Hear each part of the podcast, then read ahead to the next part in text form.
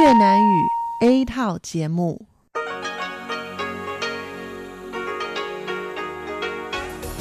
Đây là Đài Phát thanh Quốc tế Đài Loan RTI.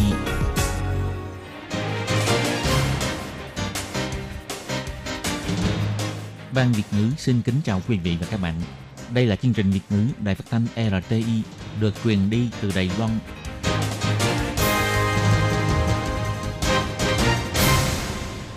Khi Nhi xin chào các bạn, các bạn thân mến, các bạn đang đón nghe chương trình của Ban Việt ngữ Đài Tiếng Nói RTI được truyền thanh từ Lài Loan. Hôm nay là thứ năm, ngày mồng 1 tháng 4 năm 2021, tức nhằm ngày 20 tháng 2 năm Tân Sửu âm lịch. Chương trình của ngày hôm nay bao gồm các phần nội dung chính như sau. Mở đầu là phần tin tức thời sự Lài Loan, tiếp đến là tiếng hoa cho mỗi ngày, hải đảo đáng yêu, ca khúc xưa và nay. Mở đầu là phần tin tức thời sự Lài Loan với các tin chính như sau. Tổng thống Ba Lao đã cùng 100 du khách đầu tiên của bong bóng du lịch Đài Loan Ba Lao hoàn thành thủ tục xét nghiệm và xuất phát tại sân bay Đào Viên. Đài Loan và Mỹ tổ chức hội nghị trực tuyến thảo luận đối sách giúp Đài Loan quay trở lại lớp DVHA. Ngày mùng 1 tháng 4, Đài Loan có thêm 6 ca nhiễm COVID-19. Người phụ nữ từ Dubai trở về Đài Loan, gần một tháng mới bị xác nhận nhiễm bệnh. Đài Loan chỉ có giống giữa kim cương vàng ư. Đài Loan có tổng cộng 23 giống dứa, bắt đầu được khuyến mãi trên kênh bán hàng trực tuyến. Về vấn đề Đài Loan, NASA đã làm tổn thương tình cảm của người dân Trung Quốc. Thêm dứa vào vỏ bánh nhuận, thêm hương vị trái cây cho món bánh truyền thống. Và sau đây xin mời các bạn cùng đón nghe phần nội dung chi tiết của bản tin ngày hôm nay.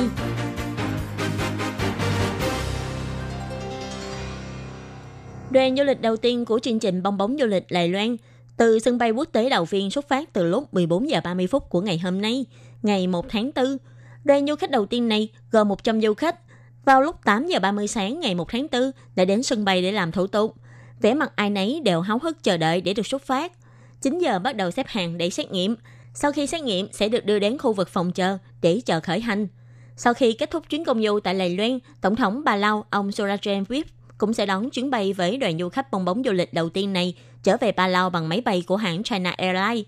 Sau khi kết thúc xét nghiệm đối với đoàn du khách, vào lúc 9 giờ 40 phút sáng nay, Tổng thống Surajem và đoàn quan chức Ba Lao đã đến đại sảnh xuất cảnh tại lầu 3 của Terminal 2 tại sân bay Đào Viên. Được ông Trần Thời Trung, chỉ huy trưởng Trung tâm Chỉ đạo Phòng chống dịch bệnh Trung ương và Bộ trưởng Giao thông Lâm Gia Long hội tống vào trạm kiểm dịch để xét nghiệm. Sau khi xét nghiệm, đã vào phòng chờ VIP để nghỉ ngơi. Theo kế hoạch ban đầu, sẽ có kết quả xét nghiệm vào lúc 12 giờ 30 phút, nhưng đến 11 giờ hơn đã lần lượt hoàn thành. 12 giờ trưa, ông Trần Thầy Trung đã đến sân bay Đào Viên để tuyên bố kết quả PCR âm tính của 100 du khách cùng 23 quan chức đoàn đại diện của Ba Lao. Có thể thuận lợi làm thủ tục xuất cảnh, kết quả này cũng giúp ông cảm thấy thở phào nhẹ nhõm. Ông Trần Thầy Trung nói, toàn bộ thời gian xét nghiệm đã nhanh hơn dự tính 45 phút. Lần này chỉ coi như là diễn tập, lần sau chắc chắn sẽ còn nhanh hơn nữa. Ông cũng cười nói, đợi khi hết dịch bệnh, ông cũng muốn đi ra nước ngoài để ngắm cảnh đẹp. Về không gian hoạt động của Lài Loan trong trường quốc tế, ngày 30 tháng 3, Lài Loan và Mỹ đã có cuộc họp video để thảo luận về chiến lược và cách làm để tăng cường, mở rộng, tham gia vào các tổ chức quốc tế. Ngày 1 tháng 4, Bộ Ngoại giao Lài Loan đã bày tỏ đây là cuộc họp đầu tiên giữa Mỹ và Lài Loan đối với vấn đề thảo luận sâu về hợp tác tham gia tổ chức quốc tế của hai bên kể từ khi ông Biden lên làm tổng thống. Cảm ơn Mỹ vẫn hứa hẹn và ủng hộ Đài Loan tham gia vào các tổ chức quốc tế như mọi khi. Bộ Ngoại giao Đài Loan chỉ ra, trong cuộc họp, Mỹ đã bày tỏ Đài Loan là đối tác tốt trong nhiều phương diện hợp tác của xã hội quốc tế, khen ngợi Đài Loan đã có nhiều thành tựu đáng nể trong công cuộc phòng chống dịch COVID-19. Nhắc lại sẽ tiếp tục ủng hộ Đài Loan tham gia vào các tổ chức quốc tế và sẽ hợp tác mật thiết với Đài Loan. Bà Từ Lễ Văn, thư ký chủ nhiệm của Bộ Ngoại giao Đài Loan đã bày tỏ, Bộ Ngoại giao sẽ tiếp tục giữ vững nguyên tắc chuyên nghiệp, thực tế, có cống hiến, hợp tác mật thiết với các quốc gia có cùng chung lý tưởng, trong đó có Mỹ, cố gắng mở rộng không gian hoạt động của Đài Loan trong trường quốc tế để có thể có nhiều cống hiến tích cực cho các thể chế đa dạng của thế giới. Hiệp hội Mỹ tại Đài Loan cũng đã có thông cáo báo chí bày tỏ, hội nghị lần này chủ yếu là thảo luận vấn đề ủng hộ Đài Loan có ý nguyện tham gia vào các tổ chức liên quan như y tế công cộng, môi trường và biến đổi khí hậu, chi viện phát triển, tiêu chuẩn kỹ thuật, hợp tác kinh tế vân vân. Đồng thời thảo luận các nỗ lực của Đài Loan để khôi phục tư cách quan sát viên của Đài Loan trong Đại hội đồng Y tế Thế giới WHA vì Đại hội đồng Y tế Thế giới là kênh quan trọng để Đài Loan có thể chia sẻ mô hình Đài Loan về thành quả phòng chống dịch thành công được nhiều nước tán thưởng.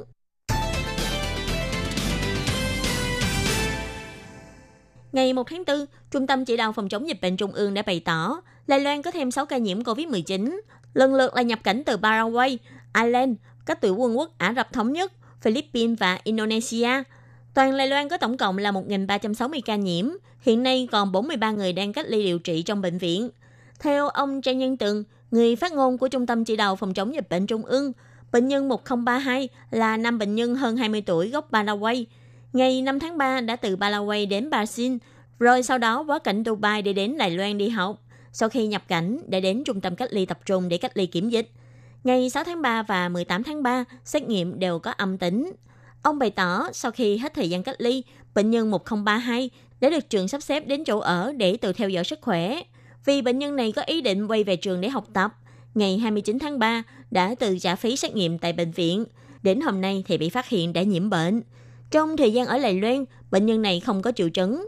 Hiện đã nắm được thông tin là bệnh nhân này từng tiếp xúc với 5 người, là sinh viên nước ngoài ở cùng phòng trong thời gian tự theo dõi sức khỏe. Đã có xét nghiệm âm tính vào ngày 29 tháng 3. Hiện những người này đang cách ly tại chỗ ở. Còn bệnh nhân 1033 là người đàn ông Ireland hơn 20 tuổi. Ngày 8 tháng 1 đã xét nghiệm ra bị dương tính với COVID-19 tại quê nhà. Đến ngày 21 tháng 1 và 12 tháng 3, xét nghiệm đều là âm tính. Ngày 15 tháng 3 đã đến Đài Loan để làm việc. Sau khi nhập cảnh thì về khách sạn phòng dịch để cách ly. Ngày 30 tháng 3 thì hết thời gian cách ly, đã đến bệnh viện để tự trả phí xét nghiệm. Đến hôm nay thì bị xác nhận nhiễm bệnh. Bệnh nhân 1034 là người phụ nữ Lài Loan hơn 50 tuổi. Bà thường niên vãng lai công tác tại các khu vực Trung Quốc, Châu Phi, Dubai vân vân. Lần trước rời khỏi Lài Loan là tháng 6 năm 2020.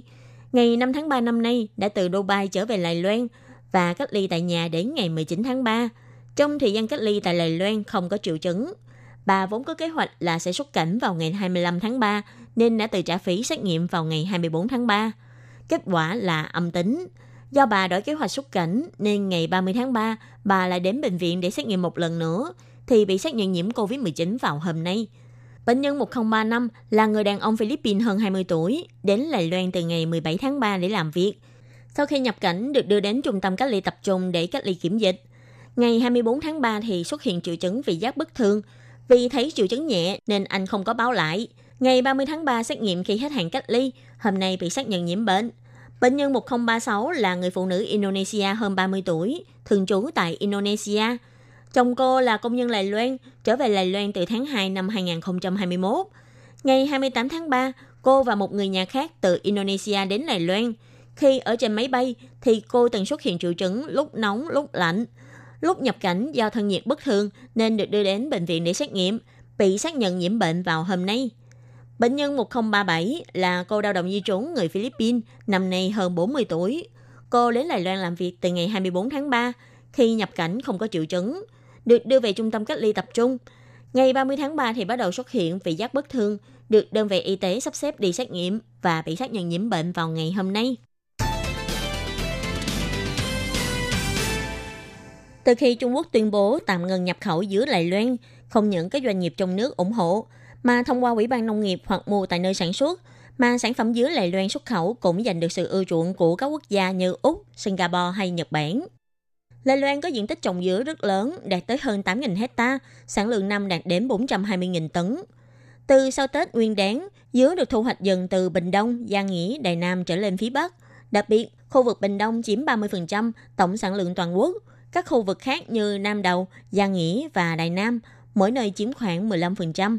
Mặc dù chủ yếu đều là trồng giống dứa kim cương vàng, nhưng do vĩ độ khác nhau, sản phẩm dứa được trồng tại các địa phương cũng có mùi vị khác nhau. Do vụ dứa sẽ tiếp tục kéo dài tới cuối tháng 6, sau Tết Thanh Minh, sản lượng sẽ càng cao hơn. Để bình ổn giá dứa, vào ngày 1 tháng 4, Ủy ban Nông nghiệp tuyên bố sẽ hợp tác với 40 nền tảng điện tử thương mại trong nước. Người dân chỉ cần mua dứa tươi hoặc dứa tươi cấp đông của các nền tảng điện tử thương mại có hợp tác với Ủy ban Nông nghiệp thì sẽ được khấu trừ 50 đài tệ. Phó Chủ tịch Ủy ban Nông nghiệp Trần Tuấn Quý cho biết, 一般来讲，就是清明过后，就是台湾凤梨的盛产期开始，哦，一直到六月底这段时间。那在这样 Sau tiết thanh minh lại bắt đầu vụ thu hoạch dứa Đài Loan, liên tục cho tới cuối tháng 6 là thời gian thu hoạch cao điểm. Ngoài rất nhiều chợ, kênh tiêu thụ, một số điểm bán hàng, chúng tôi cũng tổ chức những hoạt động mua hàng online thông qua các nền tảng thương mại điện tử. Chúng tôi cũng hy vọng mọi người tiếp tục duy trì sự ủng hộ nhiệt tình đối với các nền tảng thương mại điện tử như trước đây.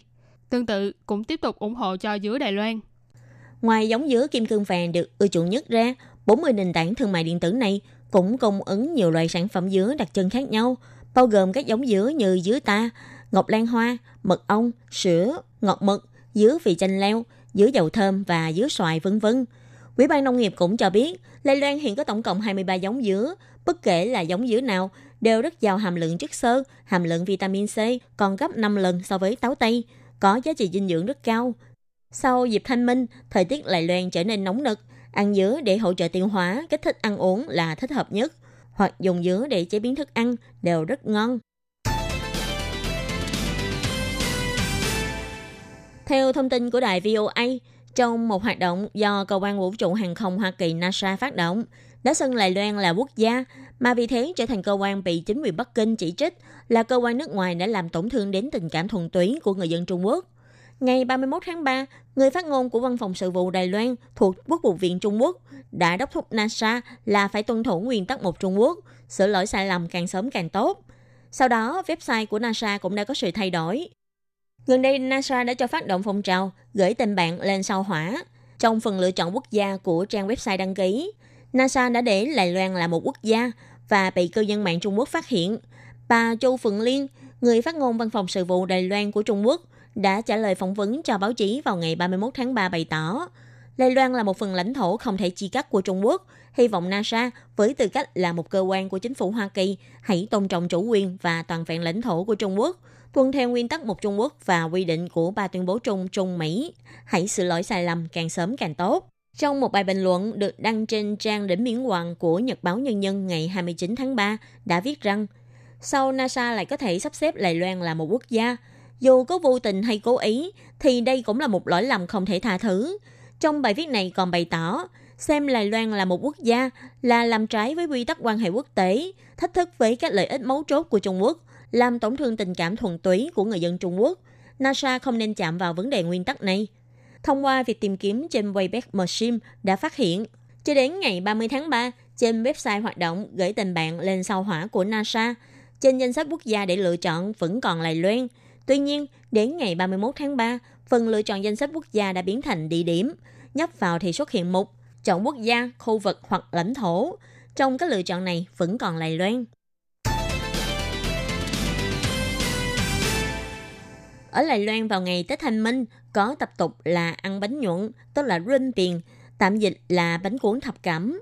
Mà gần đây trong xã hội Lài Loan có phong trào ủng hộ nông dân trồng dứa, nên trong món bánh năm nay, dứa cũng trở thành một thành phần không thể thiếu. Sáng ngày 1 tháng 4, trong bầu không khí náo nhiệt của chợ Hữu Vĩ Đài Nam, vỏ bánh màu vàng của bánh nhuận đã gây sự chú ý của người dân. Thay vì màu trắng thông thường, vỏ bánh này đã được cho thêm nước cốt dứa tươi. Trong phần nhân còn cho thêm dứa các miếng dài, kết hợp với các loại trái cây khác, tạo nên hương vị chua chua ngọt ngọt, thanh mát, dễ ăn. Để chế biến vỏ bánh, dùng bột đã làm sẵn tráng nhẹ lên khay sắt. Chỉ một lát là hoàn thành vỏ bánh. Vẫn là món bánh quen thuộc, nhưng vì cho thêm nước cốt dứa tươi nên trong vàng hơn mọi khi.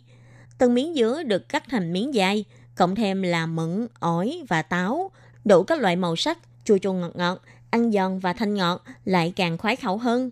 Món bánh nhuận hay còn gọi là món bánh cuốn thập cẩm vốn là món ăn truyền thống ngày Tết Thanh Minh. Cộng thêm gần đây Trung Quốc đã gây khó dễ cho việc xuất khẩu dứa của Lài Loan. Để ủng hộ dứa của người nông dân nên đã có sự đa đời của món bánh cuốn trái cây này. Ông Huỳnh Vĩ Triết, thị trưởng Đài Nam cho biết, để cho dứa có thể bán được hơn nên đã thử đưa dứa vào các món ăn khác nhau. Tết Thanh Minh vẫn chưa đến, nhưng trong chợ Hữu vĩ của Đài Nam đã vô cùng náo nhiệt. Người dân đã đủ lực kéo đến mua nguyên liệu để làm bánh cuốn thập cẩm. Món bánh cuốn dứa này đã khiến cho nhiều người thốt lên, đợi về nhà phải làm thử mới được. Thị trưởng cũng nói thêm, do trong bánh có trái cây mà dứa có độ ngọt cao nên bánh này là 100% đường nhé. Nhiều người không ngờ là bánh cuốn thập cẩm còn có thể kết hợp với dứa. Hơn nữa, mùa này đang là mùa dứa, trái vừa thơm vừa ngọt. Dùng dứa để làm món gì chắc chắn cũng sẽ đều rất ngon. Chỉ khi phát huy trí tưởng tượng và sáng tạo mới có thể giúp dứa lại loan tiêu thụ tốt.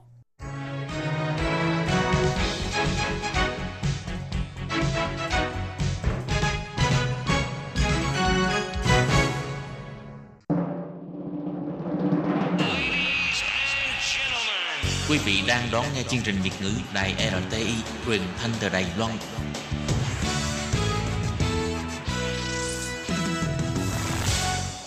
Hello, tôi Kim xin kính chào các bạn. Các bạn thân mến, tiếp theo phần tin thời sự ngày hôm nay, tôi Kim xin mời các bạn theo dõi mẫu tin. Thực nghiệm chuỗi khói bảo vệ môi trường giúp toàn cầu nâng cao việc thu hồi rác. Và sau đây, tôi Kim xin mời các bạn cùng đón nghe nội dung chi tiết nhé.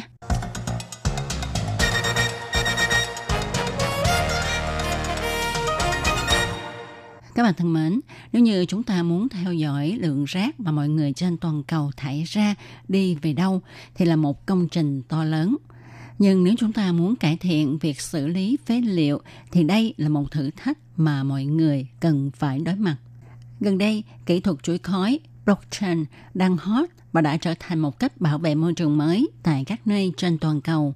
Kỹ thuật này được dùng để nâng cao tỷ lệ thu hồi rác và cải thiện quá trình tập trung rác Đồng thời cũng có thể thông qua kỹ thuật này để truy tìm ra các doanh nghiệp vi phạm quy định bảo vệ môi trường để bắt họ phải chịu trách nhiệm về hành vi của mình. Từ lâu, việc xử lý vật liệu phế thải không phải là chuyện đơn giản, trong đó liên quan đến việc thu hồi, xử lý rác, vân vân, rất là nhiều khâu. Chúng ta thử tính xem, mỗi người chúng ta thải ra 0,74 kg rác mỗi ngày. Vì muốn theo dõi xác thực lượng rác của 7,6 tỷ nhân khẩu trên thế giới thải ra mỗi ngày này, có phải được xử lý thích đáng hay không thì đúng là một công trình vĩ đại. Trên thực tế, đa số vật liệu phế thải là ni lông và các vật liệu phế thải khác không được thu hồi. Tỷ lệ thu hồi rác ni lông còn thấp hơn 10%, Đối mặt với vấn đề này, gần đây có rất nhiều khu phố ở khắp nơi trên thế giới đều đang tiến hành thực nghiệm kỹ thuật chuỗi khói với hy vọng cải thiện quá trình thu hồi rác. Đồng thời, việc thu hồi phế liệu liên quan đến rất là nhiều khâu, mà muốn nắm bắt được tung tích phế liệu ở từng khâu thì phải nhờ vào việc xử lý dữ liệu Big Data và kỹ thuật chuỗi khói vừa đúng có thế mạnh ở khâu này. Blockchain chuỗi khói là một cơ sở dữ liệu phân cấp lưu trữ thông tin trong các khối thông tin được liên kết với nhau bằng mã hóa và mở rộng theo thời gian. Mỗi khối thông tin đều chứa thông tin về thời gian khởi tạo và được liên kết tới khối trước đó, kèm một mã thời gian và dữ liệu giao dịch. Blockchain được thiết kế để chống lại việc thay đổi của dữ liệu. Một khi dữ liệu đã được mạng lưới chấp nhận thì sẽ không có cách nào thay đổi được nó Blockchain được đảm bảo nhờ cách thiết kế sử dụng hệ thống tính toán phân cấp với khả năng chịu lỗi Byzantine cao. Vì vậy, sự đồng thuận phân cấp có thể đạt được nhờ blockchain chuỗi khói. Do đó, chuỗi khói phù hợp để ghi lại những sự kiện, hồ sơ y tế, xử lý giao dịch, công chứng, danh tính và chứng minh nguồn gốc. Việc này có tiềm năng giúp xóa bỏ các hậu quả lớn khi dữ liệu bị thay đổi trong bối cảnh thương mại toàn cầu và tiền ảo Bitcoin. Hiện nay, lĩnh vực bảo vệ môi trường cũng mượn tính năng này của chuỗi khói blockchain để minh bạch hóa tư liệu quá trình thu hồi và xử lý rác bằng những dữ liệu thu thập được nhằm tiến hành quản lý phế liệu một cách hiệu quả hơn. Hiện nay các nước đang áp dụng kỹ thuật này trong công tác bảo vệ môi trường vì nó có ưu thế lớn trong việc quản lý và giám sát xem có đạt hiệu quả hay không. Kỹ thuật chuỗi khói còn giúp xã hội truy trách nhiệm của doanh nghiệp. Như chúng ta đều biết, mọi người thường chú ý đến rác chứ ít ai để ý đến việc từ sản phẩm đến đồ phế thải là chu kỳ sinh mạng của sản phẩm – Chúng ta nên suy nghĩ làm thế nào để cho các nhà sản xuất sản phẩm phải gánh vác trách nhiệm đối với chu kỳ sinh mệnh của sản phẩm. Chúng ta cần phải cho ra tiêu chuẩn và sẽ phạt những người hay công ty doanh nghiệp vi phạm tiêu chuẩn này. Và làm thế nào để truy tìm ra người vi phạm thì phải nhờ vào kỹ thuật chuỗi khói. Do đó hiện nay kỹ thuật chuỗi khói được áp dụng trong lĩnh vực bảo vệ môi trường. Các bạn thân mến, các bạn vừa đón nghe bản tin ngày hôm nay do Tố Kim thực hiện. Tố Kim cảm ơn các bạn đã đón nghe. Thân chào tạm biệt. Bye bye.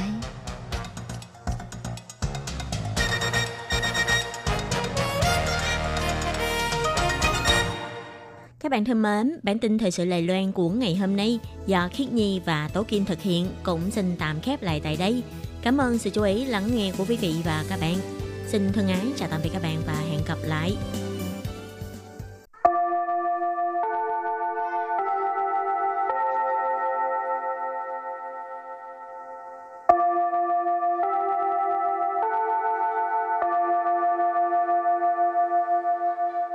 Xin mời quý vị và các bạn đến với chuyên mục Tiếng Hoa cho mỗi ngày do Lệ Phương và Thúy Anh cùng thực hiện.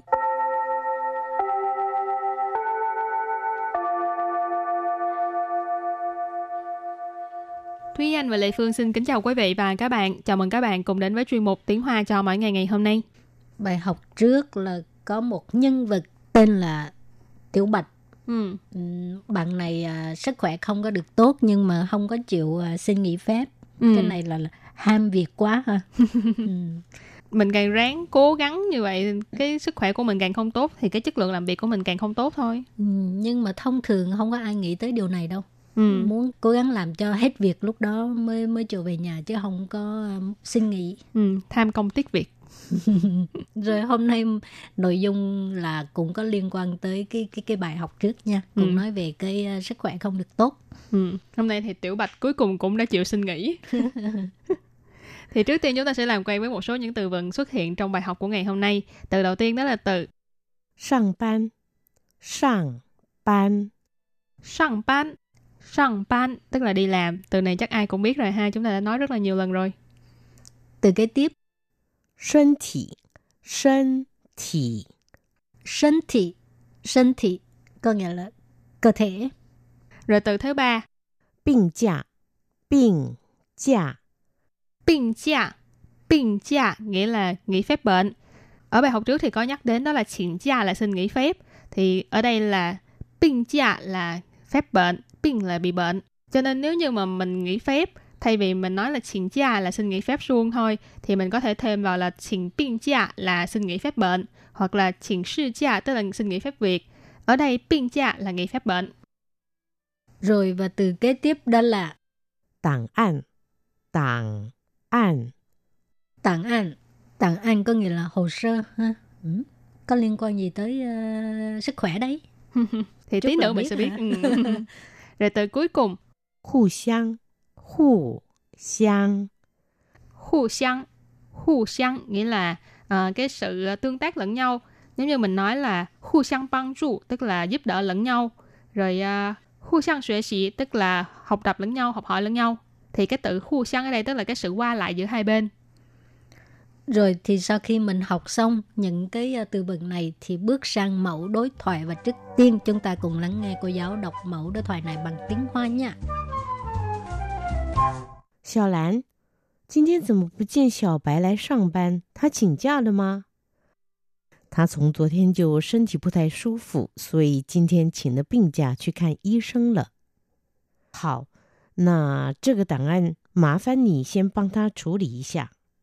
没问题，同事嘛，互相帮忙是应该的。sau đây thì xin giải thích câu đầu tiên trong mẫu đối thoại câu đầu tiên đó là 小兰，今天怎么不见小白来上班？他请假了吗？小兰，今天怎么不见小白来上班？他请假了吗？小兰今天怎么不见小白来上班他请假了吗 câu này có nghĩa là Tiểu Lan, sao hôm nay không thấy Tiểu Bạch đi làm? Anh ấy suy nghĩ rồi hả? Sợ lãnh, đây là một cái nhân vật khác ha. Sợ lãnh là Tiểu Lan. Chính thiên là hôm nay. Dầm mợ là tại sao? Bố chiên là không thấy. Sợ bãi. Sợ bãi là nhân vật của bài học trước là Tiểu Bạch. Sang ban là đi làm. Chính thiên dầm mợ bố chiên sợ bãi lại sang ban. Nghĩa là hôm nay sao không thấy Tiểu Bạch đi làm? Tha, ở đây ý chỉ là Tiểu Bạch ha, anh ấy 请假 là xin nghỉ phép. Tha 请假了吗 nghĩa là anh ấy xin nghỉ phép rồi hả? rồi câu thứ hai 他从昨天就身体不太舒服，所以今天请了病假去看医生了。他从昨天就身体不太舒服，所以今天请了 病假去看医生了。他从昨天就身体不太舒服，所以今天请了病假去看医生了。Câu này có nghĩa là từ hôm qua thì anh ấy đã không được khỏe trong người, cho nên hôm nay à, xin nghỉ bệnh đi khám bác sĩ rồi. Tha có nghĩa là anh ấy ha, tức là chỉ uh, Sào Bại, Tiểu Bạch.从昨天 tức là từ hôm qua thân thể bù thai su phủ ờ, thân thể là mình học qua rồi ha cơ thể bù thai su phủ là không được khỏe lắm。Cái từ thay này là phó từ chỉ mức độ ha bù thay su phủ không được khỏe。số gì có nghĩa là cho nên chính thiên là hôm nay xin là bình trả tức là uh, xin nghỉ bệnh ha bình trả hồi nãy thì anh có giải thích đó tức là xin nghỉ bệnh xin là bình trả tức là đã xin nghỉ bệnh。Ờ, uh, khai y uh, là uh, đi khám bác sĩ khám y sinh khám bác sĩ và bây giờ thì xin giải thích câu kế tiếp đó là câu 好，那这个档案麻烦你先帮他处理一下。好，那这个档案麻烦你先帮他处理 一下。好，那这个档案麻烦你先帮他处理一下。Câu này có nghĩa là ok, vậy thì cái hồ sơ này làm phiền bạn giải quyết giùm anh ta trước. Họ là được, ok. Na, vậy thì, sơ cờ, cái này, tặng anh, nãy trong phần từ vựng có học ha hồ sơ. Mã phản là làm phiền. Nì, ở đây ý chỉ là bạn là nói Tiểu Lan ha. Xiên là trước, tức là làm một cái việc gì đó trước. Băng tha,处理一下. Băng là giúp đỡ.处lý là xử lý giải quyết. Cho nên xiên băng tha 处理一下 tức là giải quyết giùm anh ấy trước. 那这个档案麻烦你先帮他处理一下. Vậy thì cái hồ sơ này thì làm phiền bạn giải quyết giùm anh ấy trước. Rồi và câu cuối cùng. 没问题，同事嘛，互相帮忙是应该的。没问题，同事嘛，互相帮忙是 应该的。没问题，同事嘛，互相帮忙是应该的。Câu này có nghĩa là không thành vấn đề, đồng nghiệp mà, à, giúp đỡ lẫn nhau là việc nên làm. Mấy vấn thì có nghĩa là không sao, không thành vấn đề ha. Thống sư mà, thống sư là đồng nghiệp mà cái này là ngữ khí từ thống sư mà, đồng nghiệp mà. Hù sang帮忙是应该的. Hu sang hồi nãy thì anh có giải thích rồi đó ha. Lẫn nhau băng mạng là giúp đỡ. Hu sang băng mạng giúp đỡ lẫn nhau. Sự yên cai tự, yên cai là nên. Sự yên cai tự có nghĩa là nên làm cái việc nên làm đó. À, giúp đỡ lẫn nhau là việc nên làm. Bởi vậy nếu như mình uh, cố gắng giữ cho sức khỏe tốt thì mình sẽ không cần phải làm phiền người khác làm việc giúp mình. Nhưng, nhưng mà, mà ừ, ừ. con người cũng có lúc ờ, bị bệnh. Ừ. Không thể nào mà cứ khỏe suốt năm không xin nghỉ rồi thì ờ, trước khi chấm dứt bài học hôm nay xin mời các bạn ôn tập lại nhé.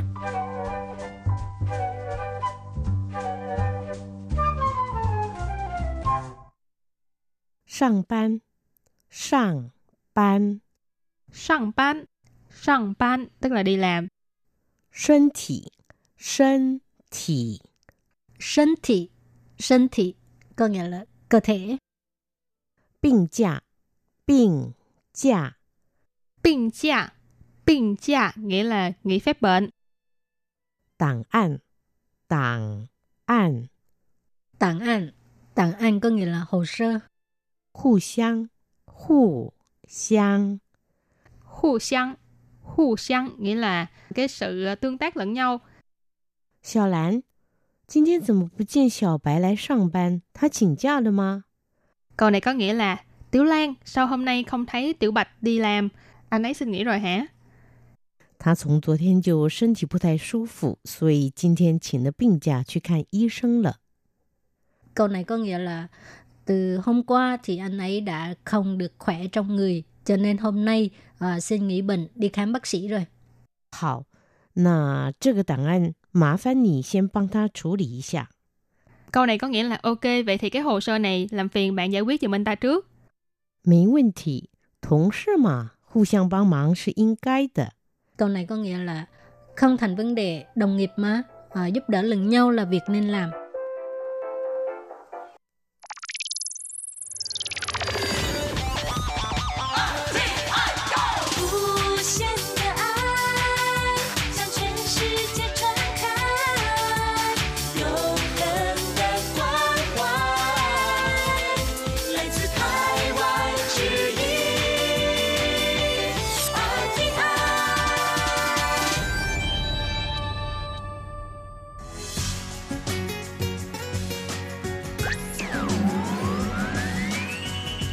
Đang đón nghe chương trình Việt ngữ Đài RTI truyền thanh từ Đài Loan.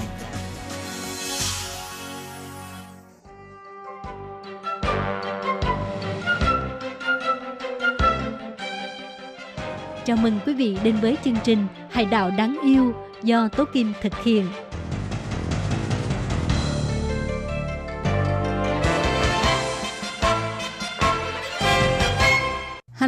Kim xin kính chào các bạn. Hoan nghênh các bạn đã đến với chương mục Hải đảo đáng yêu ngày hôm nay. Các bạn thân mến, ờ, có rất là nhiều người nước ngoài khi đến Đài Loan du lịch và họ cho biết là có một điều làm họ rất ngạc nhiên đó là ở Đài Loan rất dễ dàng tìm được các nhà hàng bán đồ chay. Vậy tại sao Đài Loan lại có nhiều quán bán đồ chay như vậy? Có phải là do người dân Đài Loan ăn chay khá nhiều hay không? Hay là như thế nào mà Đài Loan lại trở thành thành phố thân thiện với người ăn chay trên thế giới? Và trong chương mục hôm nay, tôi Kim xin giải đáp thắc mắc này cho các bạn. Mời các bạn cùng đón nghe nha.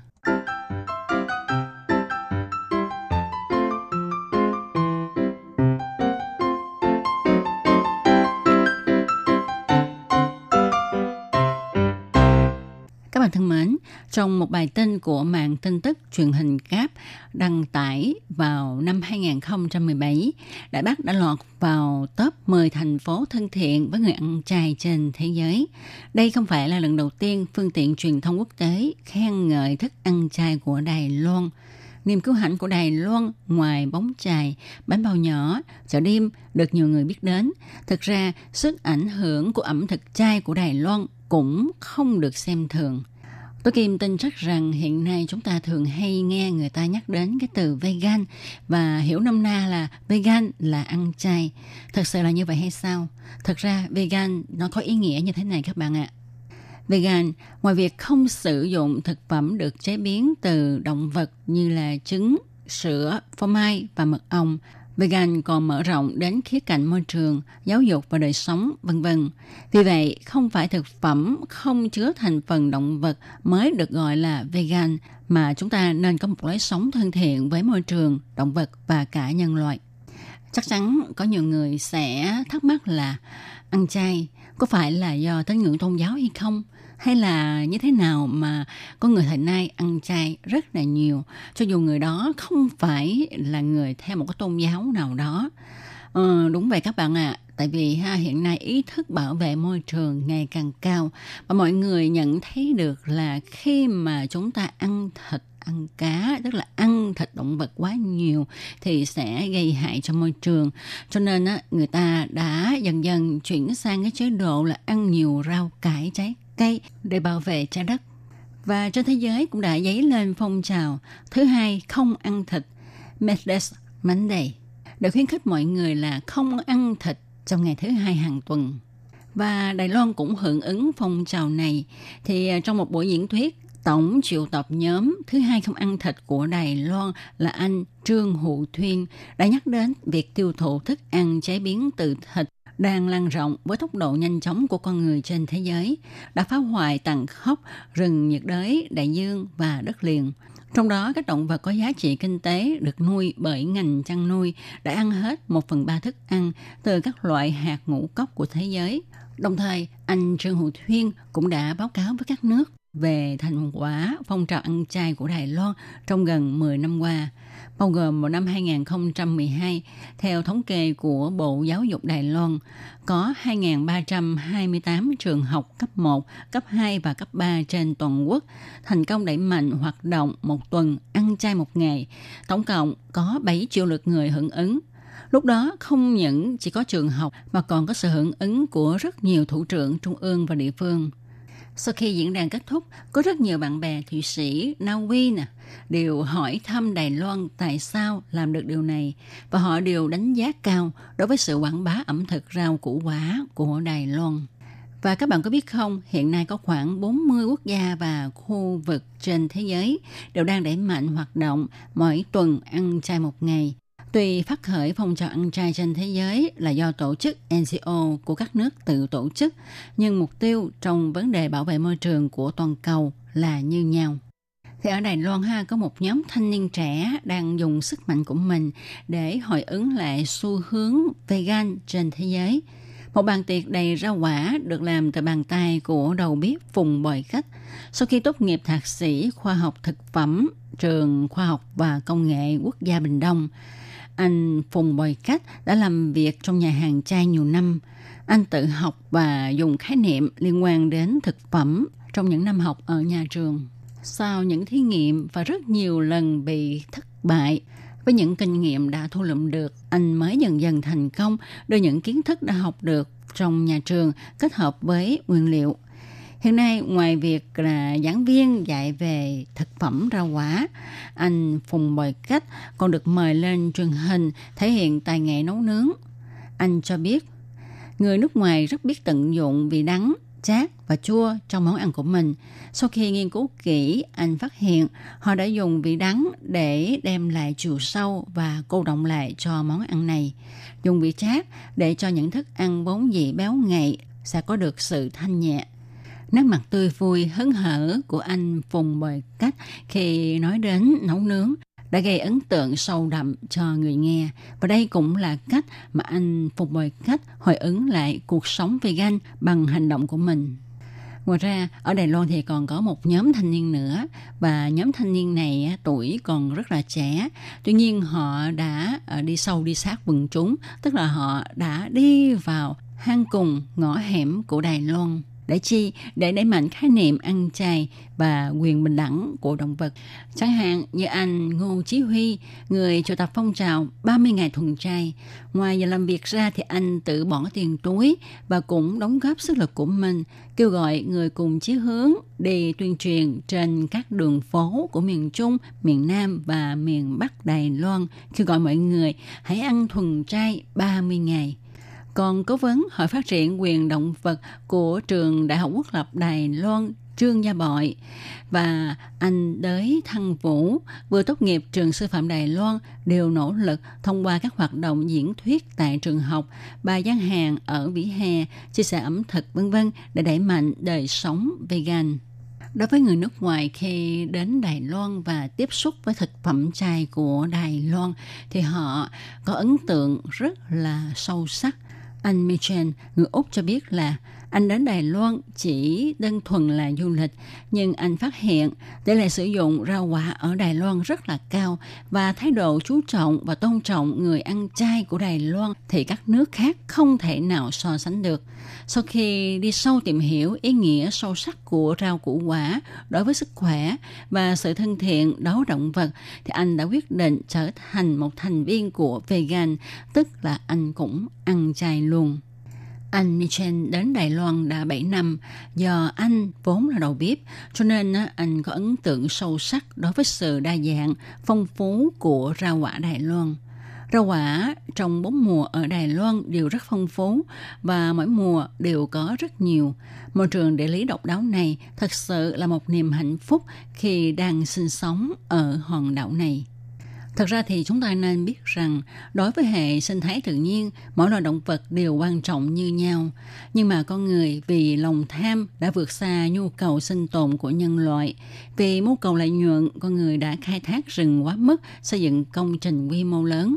Có một số quốc gia vì giảm chi phí thức ăn đã trộn bột thịt xương vào thức ăn của bò, gây nên bệnh bò điên – Việc sản xuất chăn nuôi ảnh hưởng nghiêm trọng đến chất lượng không khí, gây ra mưa axit và axit hóa hệ sinh thái, gây hại cho môi trường, chưa kể đến sự gia tăng nguy cơ mắc bệnh lây lan từ vật nuôi sang con người.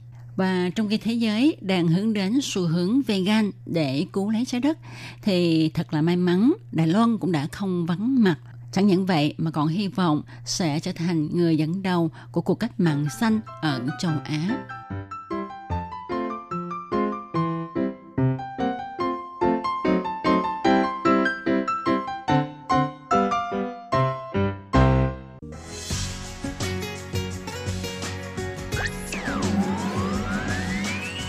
Quý vị đang đón nghe chương trình Việt ngữ Đài RTI truyền thanh từ Đài Loan.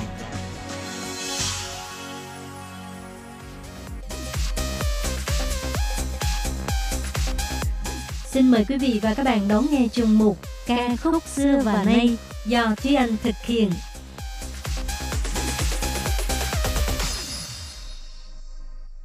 Thúy Thúy Anh xin kính chào quý vị và các bạn. Chào mừng các bạn cùng đến với chuyên mục ca khúc xưa và nay của tuần này. Các bạn thân mến, tập của hôm nay phát vào đúng ngày 1 tháng 4, cũng tức là ngày cá tháng 4 ha, ngày quốc tế nói dối. Thì hôm trước thì anh đã đọc được một cái à, bài đăng trên trang Facebook nói là ngày cá tháng 4 là một ngày đại hội tỏ tình. Tại vì trong ngày hôm nay thì à, có rất là nhiều người sẽ liều mình đi tỏ tình bất kể là thật hay giả ha nếu như mà sau khi tỏ tình mà nhận lại được một câu trả lời là ừ thì cũng không biết là cái ừ này là ừ thật hay là ừ giả mà từ chối thì cũng không biết là từ chối thật hay từ chối giả cho nên cái việc mà tỏ tình vào ngày cá tháng tư nó giống như là liều thôi liều coi ờ, thử phản ứng của đối phương thôi chứ cũng không biết được là uh, cái uh, suy nghĩ của đối phương là như thế nào nhưng mà hình như vẫn có rất là nhiều bạn nhân cơ hội này để tỏ tình nói với uh, cái người mình thầm thương trộm nhớ về cái tình cảm chất chứa trong lòng của mình mà hôm qua thì cũng trên nền tảng Facebook thì Thúy Anh đã đọc được một bài viết của Bộ Y tế và Phúc lợi Đài Loan. Cả tháng tư mà tại sao lại có dính tới Bộ Y tế Phúc lợi ha? Nhưng mà thật ra Bộ Y tế và Phúc lợi thì đăng cái bài viết đó là những lời nhắc nhở dành cho ngày cá tháng tư.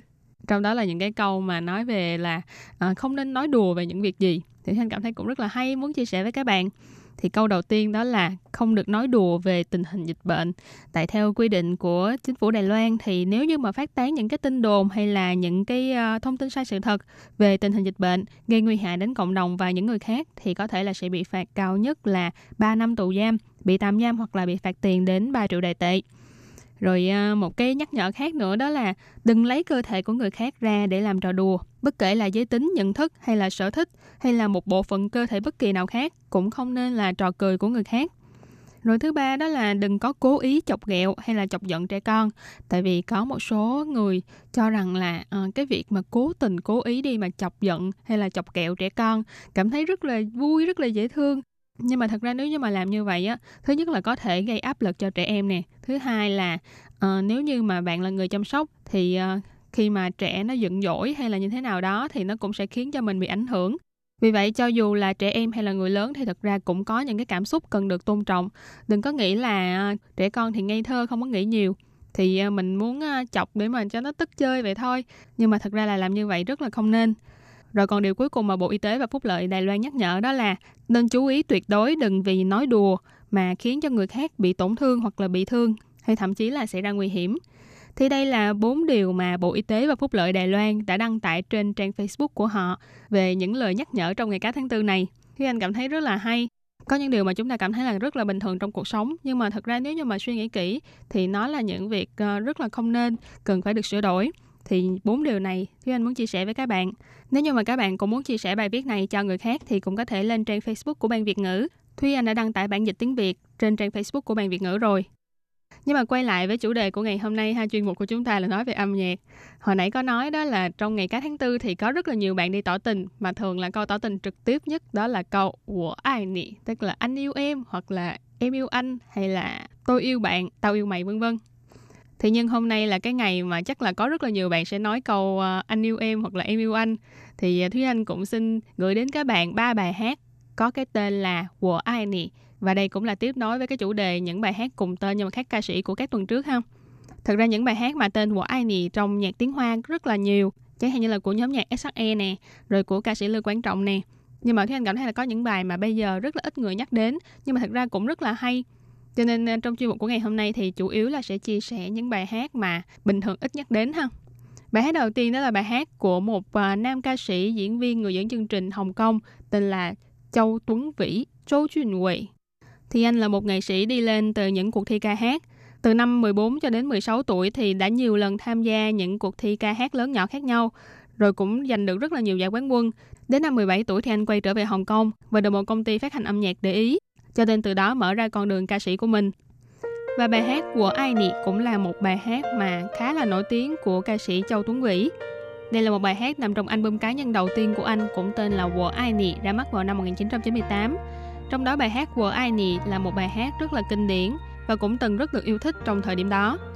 Và bây giờ thì chúng ta hãy cùng lắng nghe bài hát của ca sĩ Châu Tuấn Vĩ, bài hát Wo Ai Nị. 这是怎么一回事？ 我的情绪为什么忽高又忽低？从来不在意命运如何的诡异，直到有你出现在我生命，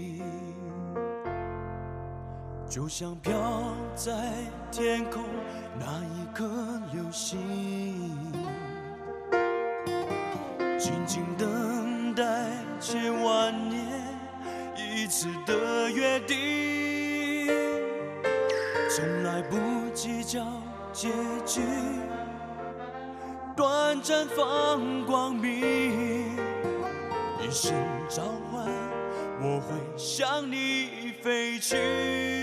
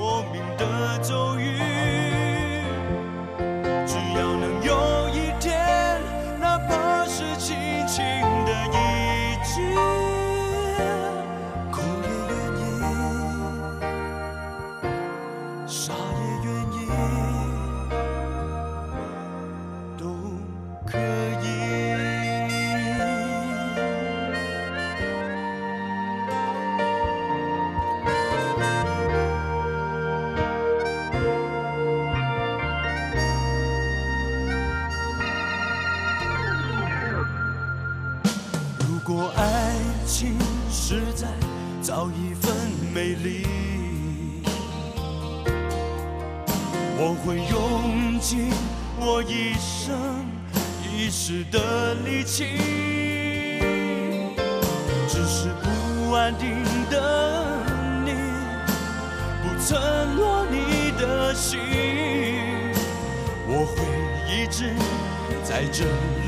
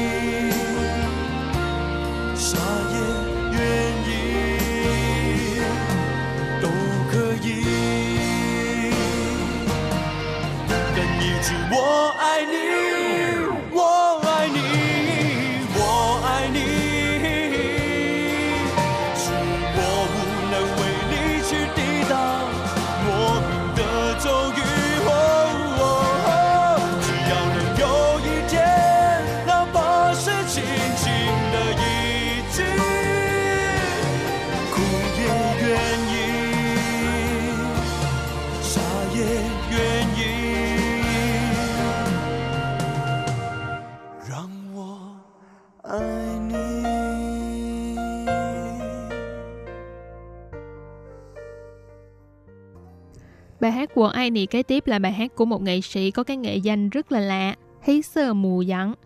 Hí sơ thì có nghĩa là màu đen. Còn mù dẫn thì là tên của cung Bạch Dương. Thì anh chàng này là một anh chàng nghệ sĩ người dân tộc nguyên trú Puyuma tại Đài Loan. Có lẽ là có rất là nhiều người đều chưa từng nghe qua tên của Hí sơ mù dẫn, Nhưng mà thật ra thì anh đã làm việc trong uh, lĩnh vực âm nhạc khá là lâu rồi.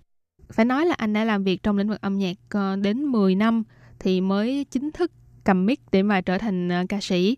Nhưng mà bản thân anh khi mà chính thức tự cầm mic để làm ca sĩ thì cho đến nay cũng chỉ cho ra mắt một cái ờ, mini album. Trong đó có ba bài hát. Nhưng mà mini album này có cái tên rất là thú vị, đó là Hay sơ mùa dạng mừng chiên châu Chia luận, tức là Hay sơ mùa dạng nằm mơ thấy Châu Kiệt Luân. Trong album này thì có ba bài hát. Bài hát thứ nhất đó là bài Pu Hảo Sâu. Pu Hảo Sâu có nghĩa là khó mà chịu đựng được. Nhưng mà ở đây thì tên bài hát là một cái kiểu chơi chữ. Thay chữ sâu có nghĩa là chịu đựng. Thành ra chữ sâu có nghĩa là ốm. Thành ra là nếu như mà nói bu hào sâu theo cách nói của Hí Sơ Mù Dặn, thì có nghĩa là không có dễ ốm xuống được. Đây là một bài hát rất là dễ thương, để cho những bạn nào mà có cái thân hình hơi à, béo tròn có thể tìm được cái lý do để mà tiếp tục béo. Rồi còn bài hát thứ hai chính là bài hát mà Thúy Anh chuẩn bị phát cho các bạn nghe, bài hát của Ai Nì. Đây có thể nói là một bài hát trữ tình rất là lãng mạn, rất là ấm áp. Hy vọng là có thể mang cái cảm giác, cái hương vị của niềm hạnh phúc lan tỏa đến cho tất cả mọi người. Còn bài hát cuối cùng thì chính là bài hát Nằm mơ thấy Châu Kiệt Luân. Và trong đó cũng thể hiện là rất là may mắn nằm mơ thấy thần tượng Châu Kiệt Luân của mình Thì ba bài hát này đều khá là thú vị. Nếu như mà các bạn có hứng thú thì cũng có thể đi tìm nghe cả ba bài hát. Nhưng mà trước tiên ngày hôm nay thì chúng ta hãy cùng lắng nghe bài hát Wo Ai Ni.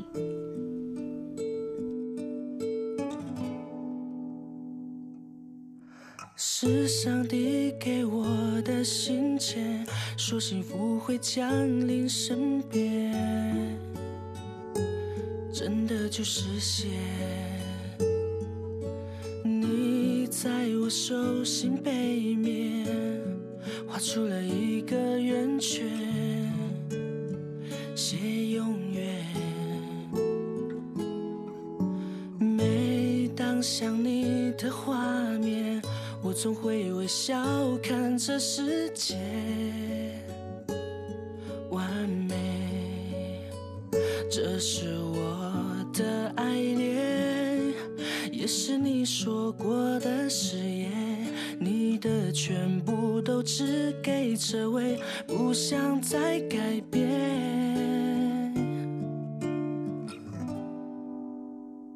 我爱你。一直到永远，我爱你。就算是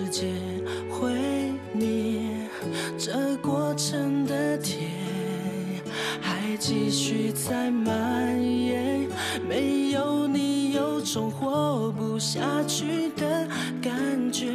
我爱你，一直到永远。我爱你，就算黑发变雪，就算时间都不再往前，我都会陪你在身边。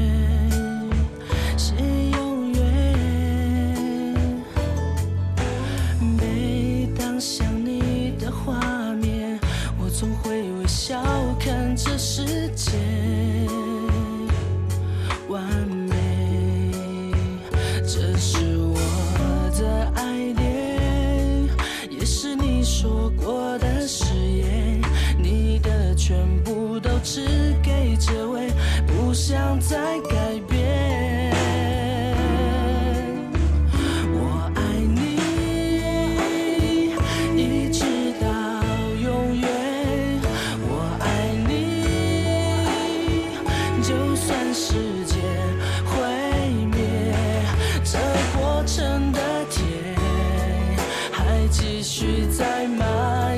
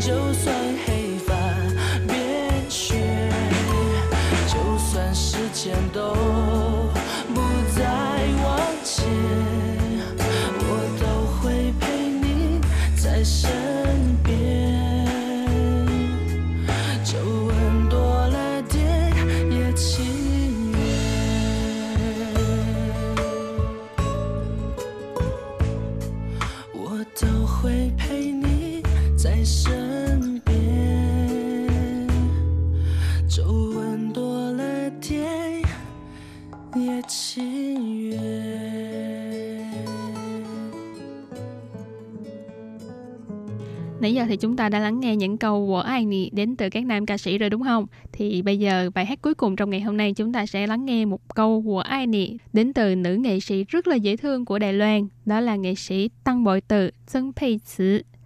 Thì à, nghệ sĩ Tăng Bội Từ là một ca sĩ và cũng là diễn viên tại Đài Loan.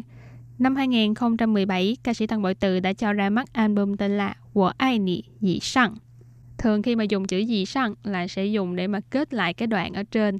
Ý nói là báo cáo kết thúc nhưng mà ở đây chỉ nói ba chữ của ai nị tức là uh, cái báo cáo này của ca sĩ tăng bội từ chỉ có ba chữ thôi rất là đơn giản của ai nị everyone? Thì Thanh cảm thấy là bài hát của ai nị trong album này là một bài hát rất là dễ thương. Xem MV thôi là cảm thấy yêu ngay lập tức. Nếu như mà các bạn có dịp thì nhớ là đi xem MV của ca sĩ Tăng Bội Từ nha và bài hát này cũng sẽ khép lại chuyên mục ca khúc xưa và nay của chúng ta ngày hôm nay. Cảm ơn sự chú ý lắng nghe của quý vị và các bạn. Thân ái chào tạm biệt và hẹn gặp lại. Bye bye.